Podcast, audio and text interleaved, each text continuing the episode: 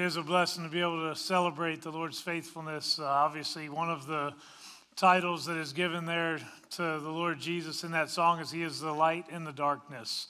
And sometimes we don't appreciate the light until we've seen the darkness first. And it is a blessing to know that He's with us even when we are in the darkness. I read a statement recently that I thought that you would appreciate this morning. It said, If done properly, being a pastor is like a walk in the park. Jurassic Park, but a park. I'm not sure if that is a reflection of the age of many who attend church or if it is reflective of the chaos that often accompanies many of our lives. I'm going to go with the chaos thing, but um, chaos is going to be all around us. It's a part of living in a fallen world. There will be things that happen that we do not like. Uh, sin is an ugly thing, and with it comes an awful lot of baggage. In the Old Testament book of 1 Kings, chapter 17, we read a powerful story of God's provision and blessing. It's the story of Elijah, and he is considered to be perhaps the greatest of the Old Testament prophets, and he is specifically tasked with announcing a coming deadly drought to an ungodly kingdom of Israel. Well, the drought happens just as he predicts, and it lasts for years. During that time of drought, God would continually provide for Elijah and all of his needs. One way that God provided was through a widow who prepared him a meal every day and miraculously never ran out of supplies. I've often wondered if God did this for Elijah's benefit or perhaps for the woman's benefit. Certainly, God didn't need this woman to take care of Elijah. God had already provided for a good portion of the time that they were in drought. God didn't need this woman to provide for Elijah. God had provided without her, but he chose to use her. I guess in a similar manner, many of the things that God calls us to do seem to be for the benefit of others, even though they may also benefit us too. So life does not happen in a vacuum. Anyways, after a long time of this widow caring for Elijah, her son becomes ill and he dies. Immediately, she appeals to Elijah, almost with a sense of bitterness and maybe some disgust. In 1 Kings chapter 17, verse 18, she says, What have you against me, O man of God? You have come to me to bring my sin to remembrance and to cause the death of my son. You can hear the bitterness and the hurt within her complaint. What she is saying is that it would have been better for me had we just starved to death because of this drought. Instead, I must now watch my son die. In essence, she is blaming God and even Elijah as he has come for this time of great loss. And I kind of get it. A parent should never have to watch their child die, but life is not always fair. Now, in this lady's case, the death of her son would not be the end of the story. In fact, through the power of God in Elijah, we would actually see God move in a miraculous way. Elijah would raise her son from the dead. And her response was to glorify God, saying in verse 24, Now I know that you are a man of God, and that the word of the Lord in your mouth is true. Now, I share that story with you for two reasons this morning. On the one hand, this illustrates for us the fact that life is not always fair. This was, at least as much as we can tell, this was a good lady who was providing for the prophet of God. Yet she lived in a fallen world, which means that bad things still happen to good people. My guess is that everyone in here knows that already. But sometimes we can almost forget as we serve the Lord. It's almost as if He'll take care of us, everything will be good. The second reason I start with this story is that it connects very well to today's passage that we're going to look at in the Gospel of Luke, chapter 7, as we run into an unplanned encounter with Jesus Christ. Luke chapter 7. We'll be looking at verses 11 through 17 today. I invite you to turn with me in your Bibles and we'll look at it together. And as you are turning, let me give you an update on what is happening in this passage. Jesus has been out preaching and even performing many miracles. As such, the crowds are beginning to grow, to follow him just about everywhere that he goes. In fact, a little bit earlier, even in this chapter, we are introduced to a centurion soldier who heard about Jesus in verse 3. And he sent for Jesus to heal his valued servant. What that tells us is that word was spreading about Jesus and what he can do, what he had already done. And here, a centurion, which means he probably was not even a Jew, is sending for Jesus in hopes that a miracle could take place. Well, having healed the centurion's servant, Jesus moves on to the next town. And listen to what happens beginning in verse 11. Soon afterward, he went to a town called Nain, and his disciples and a great crowd went with him. As he drew near to the gate of the town, behold, a man who had died was being carried out, the only son of his mother, and she was a widow and a considerable crowd from the town was with her. And when the Lord saw her, he had compassion on her, and he said to her, Do not weep. And then he came up and touched the bier, and the bearer stood still. And he said, Young man, I say to you, arise. And the dead man sat up and began to speak, and Jesus gave him to his mother. Fear seized them all, and they glorified God, saying, A great prophet has risen among us, and God has visited his people. And this report about him spread throughout the whole of Judea and all the surrounding country. Now, I want you to recognize the centurion whom I mentioned earlier, he sent for Jesus. There was nothing random about that encounter. However, this seems very random. I will point out that it really wasn't random. It just seems that way. It's like the woman at the well. In, many ways, she was randomly there, and Jesus just randomly ended up there at the same time. Actually, that's not true. Jesus, as they journeyed, said, I must go through Samaria. There was intention that was there. God had always planned for this encounter to take place. This woman at the well that I just referenced, she would become one of the first evangelists. She would be the one that would go back to her own people and declare that she had met the Messiah, and many would come out because they had heard her testimony. And then at the end of that story, they declare that we first believed because of what you said, but now we believe because of what we have experienced. In this situation, this widow does not come looking for Jesus. She is consumed with her grief. Her husband is dead. We know that she is already a widow, and now her only son is dead. It would have seemed as if all hope was lost for her. And, and by the way, if, if you're a widow in this particular culture, you didn't have much in the way of people taking care of you.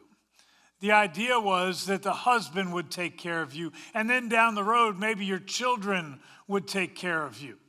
In her case, her husband is dead, and now her only son is dead also. Even if she knew of the healing power of Jesus, the thought of Jesus and the idea that he could help probably went out the window upon this young man's death. Jesus was already healing man, but he hadn't raised anyone from the dead, at least not yet.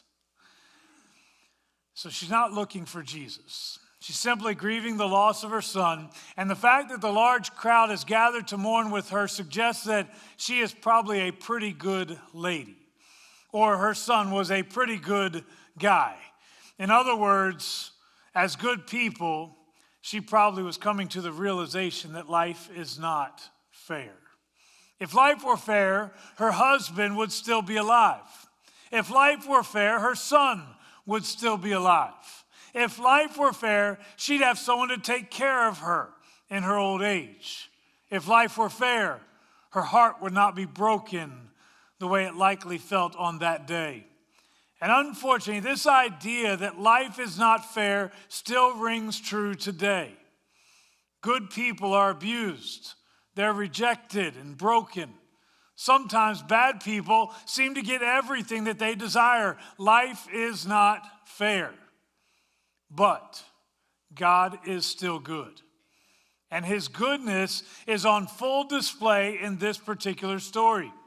I want you to notice that before Jesus does any healing, he simply provides his presence. It's not always about the miraculous work. That'll be a great part of this story. But he begins by simply sharing his presence.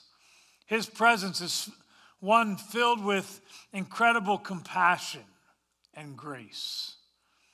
Know that there's no record of Jesus having been physically present in this town, Nain, before. And although Jesus knew this woman, because he knows each of us even better than we know ourselves. She probably did not truly know who this Jesus was. Oh, she probably heard stories, especially as he approached town. I imagine that there was a time that she thought, you know, my son is sick. I sure hope Jesus could get here in time. She knew of Jesus, but it's unlikely that she actually knew Jesus. Yet look at the compassion that she discovers in Jesus. In verse 13, we read, we read that when the Lord saw her, he had compassion on her and said to her, Do not weep. In the NIV, it uses a different phrase. Instead of saying he had compassion on her, it says that his heart went out to her. In other words, Jesus greeted this lady with love. You know, so often we see the hurting world around us, and we are too busy dealing with our own lives to worry over them. I guess we figure that we can't fix everything, so we'll deal with what we can fix. Or perhaps this sounds harsh, but sometimes maybe we think to ourselves, well, that's not really my problem. I've got my own issues to deal with. For example, this morning, we worship in peace and security. Yet there are many around the world who cannot do so. I think of the people of Ukraine that I mentioned earlier, and truthfully, my heart goes out to them. I think of parents who have had to comfort their children, unsure of whether they are going to survive. I think of parents who are now separated from their loved ones as they explain to their children that God is still in control, even though the world does not seem fair and things are falling apart. But there's a part of me that wants to say, I'm just glad it's not me. Maybe I'm the only one who's ever thought that way. We hear about the things that are happening in other parts of the world, and our thought is, yeah, but that's on the other side of the world. At least it's not here. I know this sounds selfish, but maybe sometimes the thought that goes through our minds is, well, that's their problem. We have our own problems here. Aren't you glad that Jesus didn't ignore the pain of others? He saw her and his heart went out to her. He didn't see this as an interruption to his plan for the day. He didn't just press on past the crowd, he had a crowd of people with him and there was a crowd coming toward him. He didn't decide to squeeze past without even giving attention to what was taking place. Instead, he met her in the midst of her sorrow. That is light in the darkness. Now, it should be noted that Jesus often met people in the midst of their sorrow and their brokenness. Sure, you've got examples where he met those whose needs were a physical touch, but he also met those who were in the midst of other types of brokenness. Remember the woman who had been caught in adultery?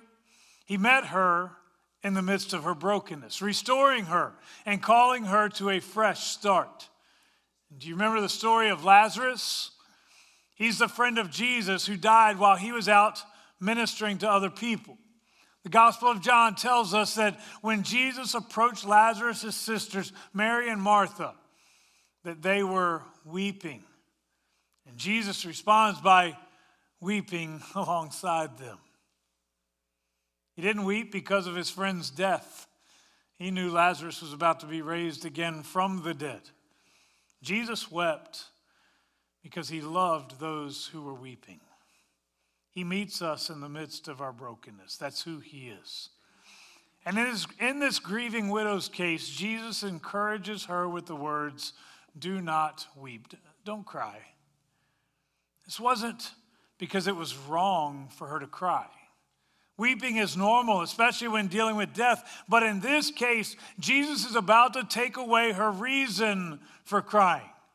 You see, he not only is providing his presence, which is a beautiful, gracious thing, and oftentimes that's what people need the most, but he's not just providing his presence to this lady, he is about to display his power for all to see. In verse 14, we read that then he came up and touched the bier, and the bearer stood still.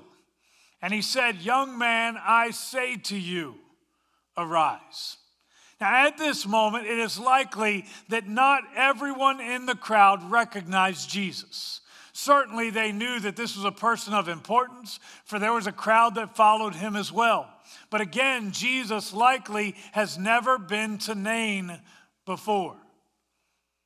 Maybe some in the crowd wondered at who this man was and what his connection must have been to the deceased man. It's even possible that some wanted Jesus to simply get out of the way. We've got a, a funeral procession that's going on here. Step aside. But they were about to get the biggest thrill of their lives. This man is being carried on a, a bier. It's a type of platform that is often used to carry a casket specifically to the grave. It's often used after the funeral. In many ways, the fu- funeral has already taken place, and now you're just taking them to the graveside. They've said their goodbyes, and the only thing left to do is to give him a proper burial. But Jesus walks over. He places his hand on the bier.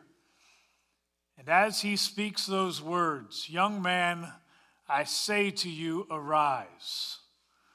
The world would change for these people. They have come grieving, wondering what would be next. Who will provide for this lady? And Jesus is about to change everything.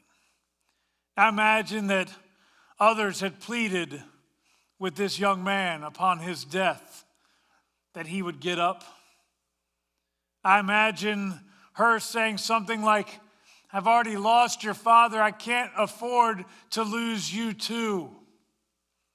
But no matter what she said, she was unable to restore her son back to life. But Jesus was more than capable to restore life.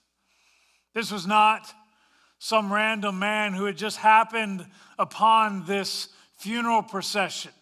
This was the Messiah, the one who had authority not only over sickness, but over death. And remember that he has already healed many, but raising someone from the dead was new. Or, or was it? Do you remember where we started this morning? With the story of Elijah, who raised the widow's son from the dead. When this happened, it became evidence to her that Elijah was truly God's servant. God had already been miraculously providing for this lady's needs every single day. But this was when it became clear that Elijah was God's servant. And here, moving back to the story with Jesus, Jesus is doing great miracles already. Word is spreading about what he can do. But the idea of Jesus being able to raise someone from the dead was pretty extreme, unless he was actually sent by the Father himself. And I don't know if you remember this or not, but Jesus would have a conversation with his disciples. It's recorded in Matthew chapter 17. in that, he asks a question of his disciples. I want you to listen to the conversation.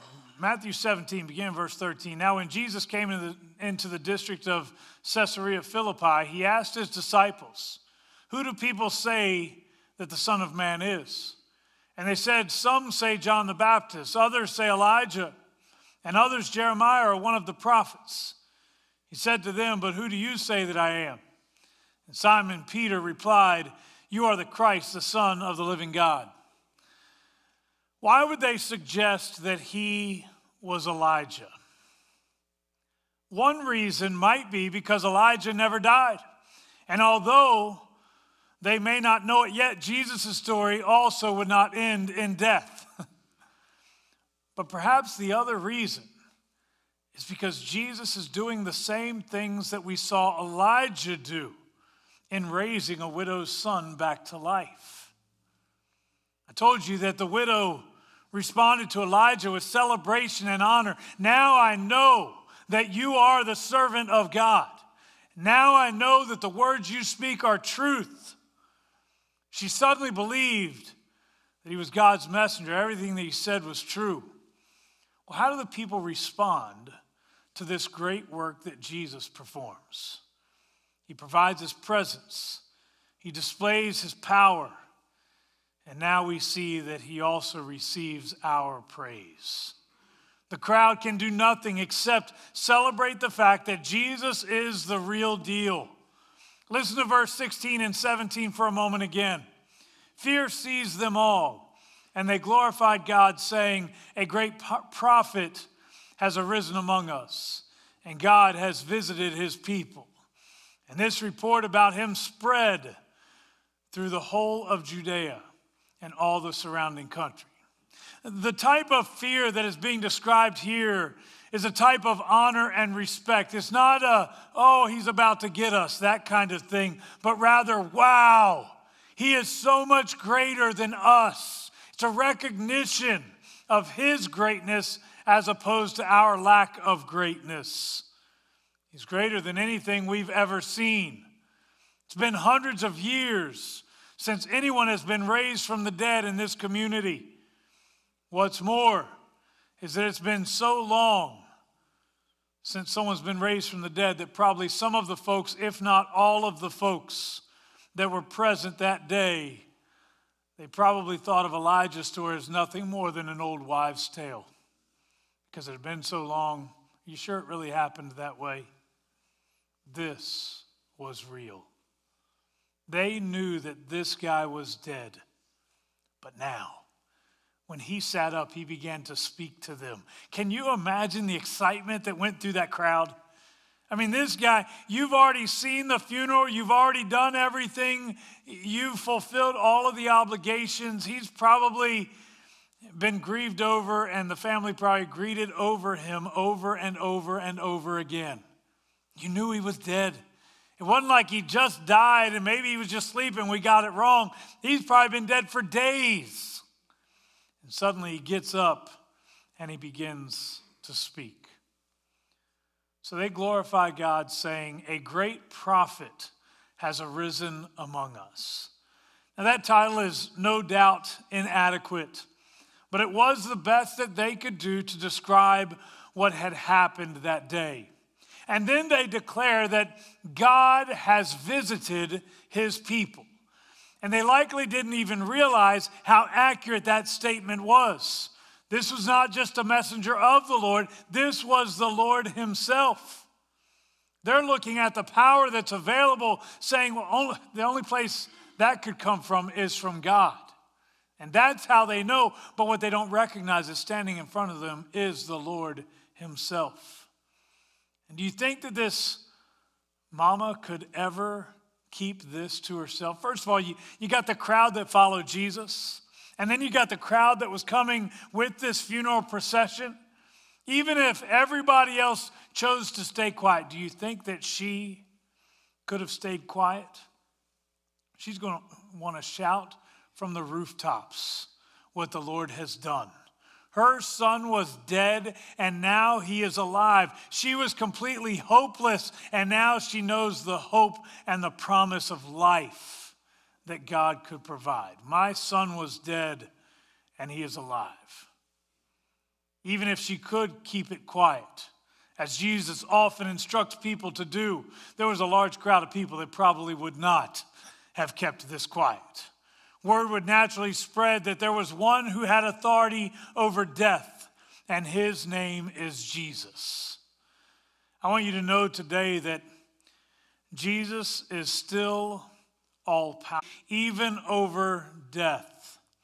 He compassionately loves us. I told you at the beginning here that he offers us his presence.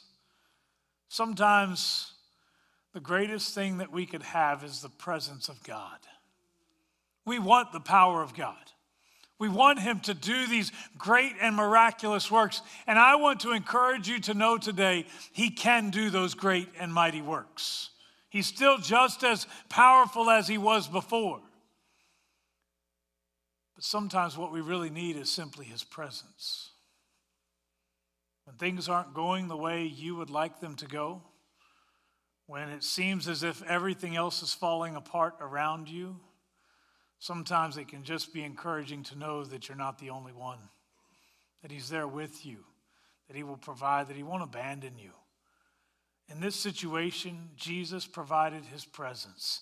And then He just gave her the double blessing by also extending His power. We talked a couple weeks ago about the fact that hope is provided to us. Sometimes God will heal and He'll do things the way we ask. Sometimes He will heal through doctors. Sometimes He will heal by taking us to heaven. I didn't go into much depth of that. The reality is, when we enter into God's presence, as in for all eternity, we experience a new kind of healing. It's a complete healing. Often we're asking God to fix broken things that are in our lives. We want Him to take away a certain type of sickness, but here we are, we're still in our imperfect bodies. There will come a day that we will no longer have to deal with sickness or death. The very moment that we enter into the presence of God for all eternity, we will never again have to deal with sickness and death. That is the ultimate healing that has been made available to us. I can't tell you why. Sometimes he chooses to heal with a doctor. Sometimes he chooses to heal, in this case, raising someone from the dead. I can't tell you why sometimes he allows people to die and go into eternity. But I do know that Jesus is our best hope. Number one, because he loves us, just as he loved this woman who probably didn't even know him. He loves us, and His presence is available, but also His power is available. I want you to know today that Jesus desires to have an encounter with you. That's what this series is all about. You've got individuals who are sick and they need an encounter with Jesus. You've got individuals who are broken, like the woman who had been caught in adultery and she needed an encounter with Jesus. You've got all kinds of people that need that encounter. I'm telling you, Jesus not only not only can it happen, but he wants it to happen. He desires an encounter with you. And the thing is that he could meet you in the midst of your time of celebration, or he could also meet you in the time of your sorrow. I know. You probably enjoy meeting him in the time of celebration but you'd probably appreciate it more during that time of sorrow. That is the light in the darkness. I don't know the things that you may be going through today. Some of you may be struggling with things that nobody else knows about. Maybe your spouse knows about it. Maybe your spouse doesn't even know. Some of you right now are brokenhearted over family members who perhaps things aren't the way that they should be. Some of you are concerned about work some of you are concerned about illness. I want you to know that God's presence is available and his power is too. Maybe what we need to do is simply seek him. It'll turn into an opportunity to praise him. but I do believe that He wants to meet with you in the midst of that. If you would bow your heads with me. Father, as we come before you today, Lord, we celebrate the presence of God. During times of celebration, it is an incredible blessing. But during times of sorrow, man, it means so much to us. Father, I pray today that your presence would be very real to each person who is here. I pray that you would allow us to recognize that you're not some far off God that has nothing to do with your creation.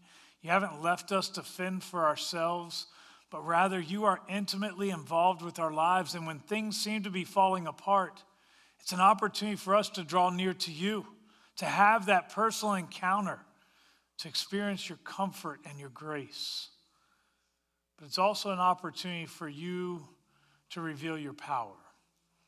I do pray today for those who are broken, who need a special touch from you. Father, I pray today that you would unleash your power in our lives, that we would see the hand of God still at work in our midst. The same power that was available to your people 2,000 years ago, we believe today that it is still available to us. And we pray right now that you would perform miracles in our midst. I do pray for those who are physically hurting. I ask that you would touch them. I pray for those who right now are in a place of turmoil. I pray that you would bring peace. I pray for those who are grieving over family members that are not in the center of your will. And I pray that even now you would change hearts. Lord, that although it may seem impossible, that you would give a new hope to us. Father, I pray that lives would be changed because the power of God and the presence of God are both as real today as it's ever been. Father, simply reveal yourself to us.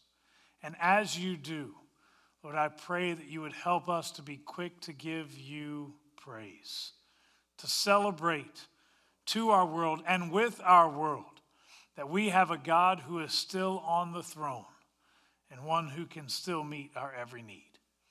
Father, I pray today that you would that you would reveal yourself to us. And we'll give you praise for what you do. In Jesus' name, amen. It is an incredible blessing to be with y'all. I was asked to mention, I, I should have done this during the announcement time, and I forgot to. Um, we have a church basketball team that just finished up this week, and um, we lost in the championship game. So I'm not here just to brag on being second place. Uh, Debbie Gore was harassing me for that earlier.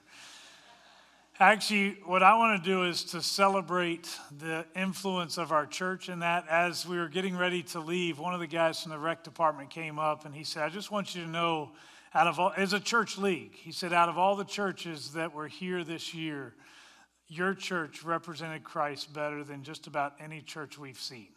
Thank you. I want to thank you as a church for being that kind of church where the community knows that the presence of God is real here. So thank you very much. Go in peace.